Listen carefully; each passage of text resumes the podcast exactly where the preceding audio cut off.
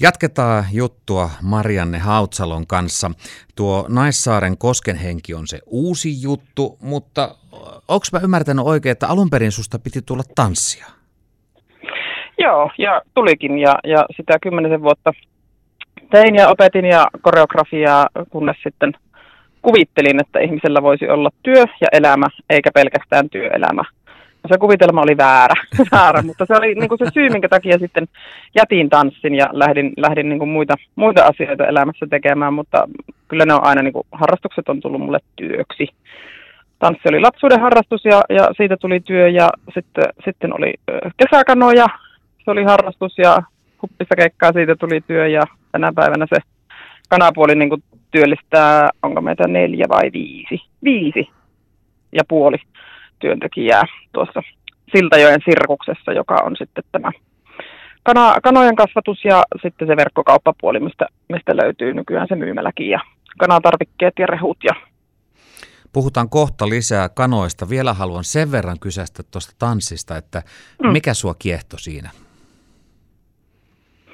Apua, en mä tota tiedä. Siis, äh, varmasti se täydellisyyden tavoittelu kurialaisuus, semmoinen, että, että niin kuin ikinä ei ole valmis ja ikinä e, e, ei ole niin kuin riittävän hyvää.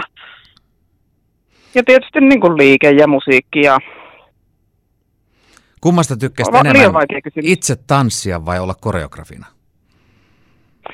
Sekä että, se, sekä että, että, että koreografinakin kuitenkin se liike tulee aina niin kuin sen oman kropan kautta ja, ja tekemisestä.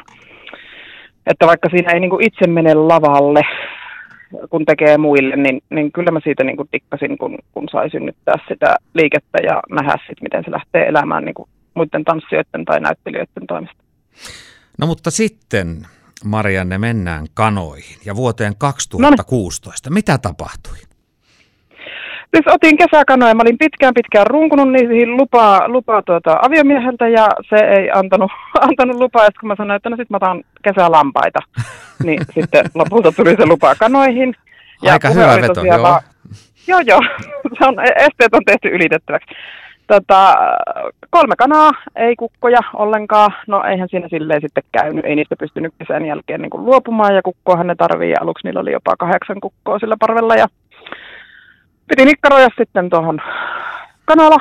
Ensin ihan pieni harrastekanala ja sitten toinen pieni harrastekanala viereen, joka itse asiassa Ankkala ja lopulta naapuristakin vuokrasin tilaa ja, ja yhdellä viljelijälläkin on minun parvia talvihoidossa. Että homma lähti niin kuin ihan täysin lapasesta, niin kuin mun jutuilla yleensä on tapana. Mutta joskus se voi olla ihan hyväkin asia, että lähtee lapasesta. Eikö se aina ole? Mm, Kuitenkin mm. aina tulee kesä ja tarvii lapasista luopua välissä. No, mitä tämä siltojen sirkus siis pitää sisällään? Saako sulta kananmunia?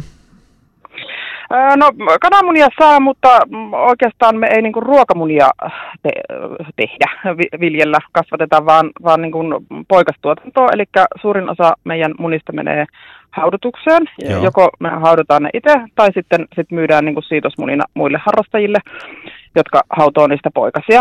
Että ta, tuo niin kuin syksy ja alkutalvi on semmoinen niin kuin ei-haudontakausi, jolloin sitten tulee kyllä niin kuin ruokamuniakin, mutta, mutta ne nyt sitten käytännössä menee tuonne kosken hengen kakkusiin. Ja viireisemunat ja ankamunat ja kalkkunat ei munit tällä hetkellä, mutta monenlaista erilaista munaa.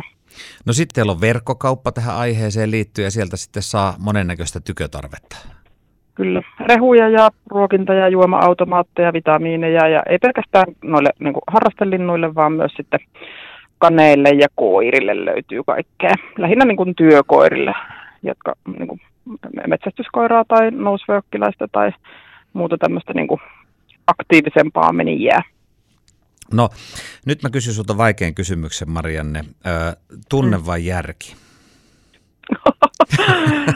Voi järkiparka, kyllähän se koittaa tuossa niinku mukana pysyä ja, ja niin kuin sanottu, että tämä aviomies oli mulle semmoinen niinku järjen ääni, kunnes, kunnes sitten vähän niinku siirtyi syrjemmälle, että tota, sen jälkeen olen, olen perustanut niin näitä yrityksiä enempi ja, ja järki häipynyt, että kyllä se tunne eellä mennään. Totta kai siis on, onhan mulla niin kuin koulutusta tuohon bisnespuoleen ja myyntiin ja markkinointiin ja vaikka mihin, mihin että kyllä koitan niin kuin sitä jotakin tolkkua siellä niin kuin perässä pitää, mutta että niin kuin myyntikoulutuksessa sanottiin, niin ihminen ostaa tunteella ja perustelee sen järjellä.